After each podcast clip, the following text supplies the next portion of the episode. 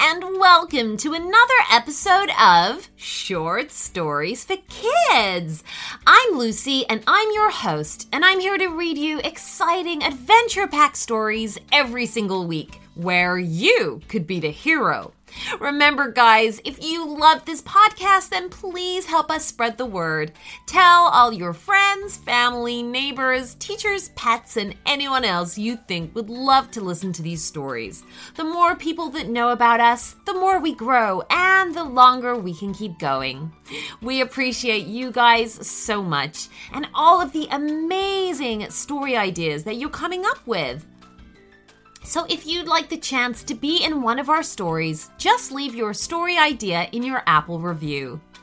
You can also find us on Instagram, so follow us on there and tag us in your artwork of your favorite stories. We are getting some amazing drawings coming in, so send them to us and we'll post them on our feed. Before we get into this episode's story, here's a word from our sponsors. Okay, so today's story is a request from a junior school in England. And the junior school is called Abbotswood Junior School.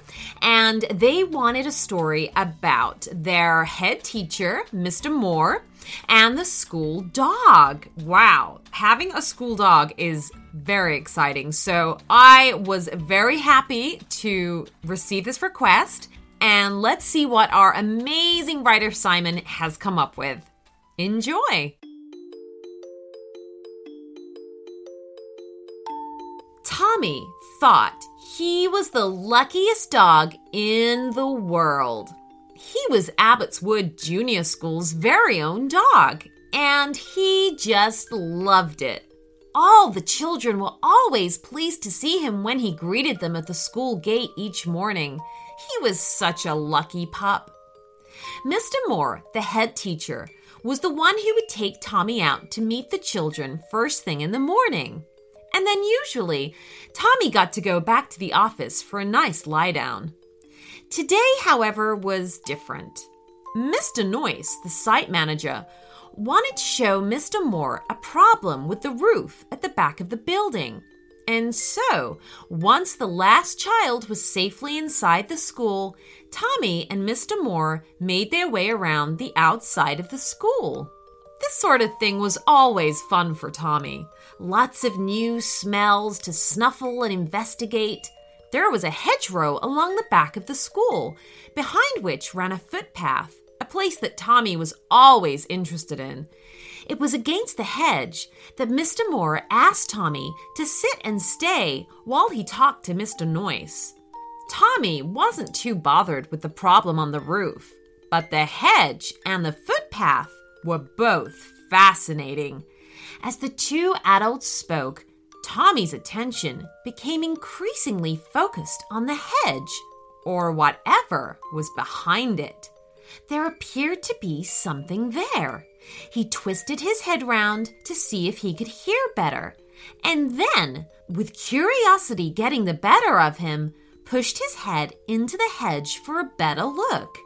Before he knew what was happening, somebody grabbed him, and to his horror, he found himself bundled into a cloth sack. Tommy had been dog napped. He was bounded along in darkness for a moment until he heard the creak of a van door opening and then felt himself hit the van's floor as the sack was dropped inside. The door slammed, the engine started, and Tommy felt the van begin to move. With every minute that passed, he was getting further and further away from the school. Laying still inside the sack, his sensitive ears and nose detected the presence of others inside the van. Finding the sack's opening, he popped his head out and saw two other dogs in the dim light. One was a pug, and the other was a young German shepherd, trembling with fear in opposite corners. Hello, he said. Have you been dog napped too? I've lost my owner, quivered the little pug. The young German shepherd simply covered his head with his paws. Oh dear, thought Tommy. These poor dogs are terrified. I may not be the bravest of dogs, but today I need to try and be as brave as I can.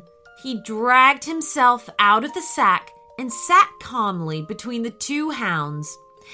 It seems to me, said Tommy gently, that we found ourselves in trouble. We don't know where we're going, and that probably means anybody looking for us is going to find it impossible to find us. The German shepherd gave a little whimper before Tommy carried on. I think that if we want to get home, we're going to have to do it ourselves. But, but how? asked the pug. If you really want to achieve something, you have to work to make it happen, said Tommy. I'm Tommy, by the way.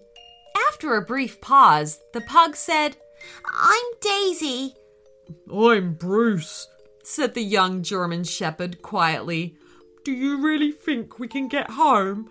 I don't know, said Tommy honestly, but I think that we should at least try. And I've got an idea. The van moved off the smooth road surface and onto a bumpy gravel track with deep potholes that jolted the vehicle about. This didn't last long before the van came to a stop. The dogs heard the driver get out and walk across the gravel. When the back door was opened, the inside of the dark van was filled with dazzling bright daylight, revealing Daisy the pug and Bruce the German shepherd, hunched down as far away from the door as they could get. Tommy, meanwhile, sat bravely right in the middle of the floor, as his eyes adjusted to the bright light, he could see the dog napper was a middle aged woman with short hair, a faded baseball cap, and a dirty denim jacket. You can go first, she sneered at Tommy, reaching forward for them. But as she did so, Tommy shuffled backwards, slightly out of reach. Oi! she snapped. Sit still! She had to lift one knee into the van to increase her reach. But again, Tommy shuffled backwards. Ah, stay still, you dumb mutt! Now she was on her hands and knees, reaching forward once more with her right arm. She had to put all her weight on her left. Tommy didn't shuffle this time, just leant backwards to force her to really stretch out for him. Then, as quick as he could, he clamped his jaw on her jacket sleeve and pulled, overbalancing her completely and sending her crashing onto her face. This was the signal for Daisy and Bruce to act, and the three dogs charged forward and were out through the door before the woman could recover. The three dogs ran straight through the gap in a gate and into a field, and they kept running, fearful of being captured once more. Ah, need to stop, panted Daisy after a while. Her little pug legs weren't as long as Tommy's and Bruce's. They took a break in a small wooded area beside a narrow stream. Are we being followed? asked Bruce with a worried expression. I don't think so, said Tommy. But but we are lost, sniffed Daisy. I'm afraid you're right, said Tommy sadly. It was looking like he'd never see his school again. We could follow the stream, suggested Bruce. For a moment, Tommy dismissed this suggestion. After all, what could a young dog like Bruce know? But Tommy reminded himself that it was better to consider all ideas. Why would following a stream help? Tommy asked. Bruce sat a little straighter. I do lots of walks beside the water. Little streams flow into rivers, and rivers into the sea. Where we live is beside a big river. Maybe this stream will take us there. That's an excellent idea, acknowledged Tommy. Let's keep moving, but more slowly this time. And so they made their way steadily along the banks of the stream, Through the brambles and thorns, over mud and stones, they trudged onwards, with Tommy offering words of encouragement to keep them moving. Above their heads, the sun was long past midday as they came upon a quiet road. Fearful of the lady and her van, they kept to the road's edge as it became a bridge over a much busier road below. There were houses now, and lots of them, as they moved down streets and along alleyways. At last, Tommy spotted a building he recognized. I know where we are, he barked excitedly. Minutes later, the three dogs were on the footpath running behind the school. Tommy was so relieved to catch the familiar smells of the place he loved. He found the gap in the hedge he'd been so rudely pulled through and guided his two new friends to the other side. Racing around to the school's front entrance, Tommy was surprised to see that it was home time already. The children were being collected by their parents and grandparents, and soon everyone was pointing and shouting at the appearance of the dogs. It's Tommy! Look, it's Tommy! The babble of excited voices drew the attention of Mr. Moore and Mr. Noyce, who had been talking to a policeman. Tommy raced straight to Mr. Moore and received an enormous cuddle. Oh, where have you been? asked Mr. Moore. We've been so worried. The policeman scratched his head. Well, would you look at that? A pug and a German Shepherd pup were reported stolen too. Looks like these three made an escape.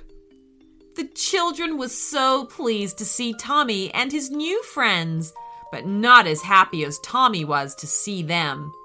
Every day, Tommy watched the children of Abbotswood School do their best.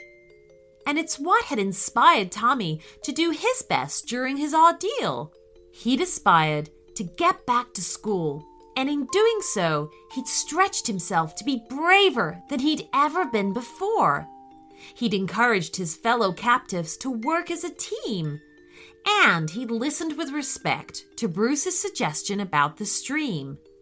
And even though they were so dreadfully tired, they'd stuck with it and got themselves back to safety. Do you know all these children? asked Daisy in disbelief. Oh, yes, said Tommy.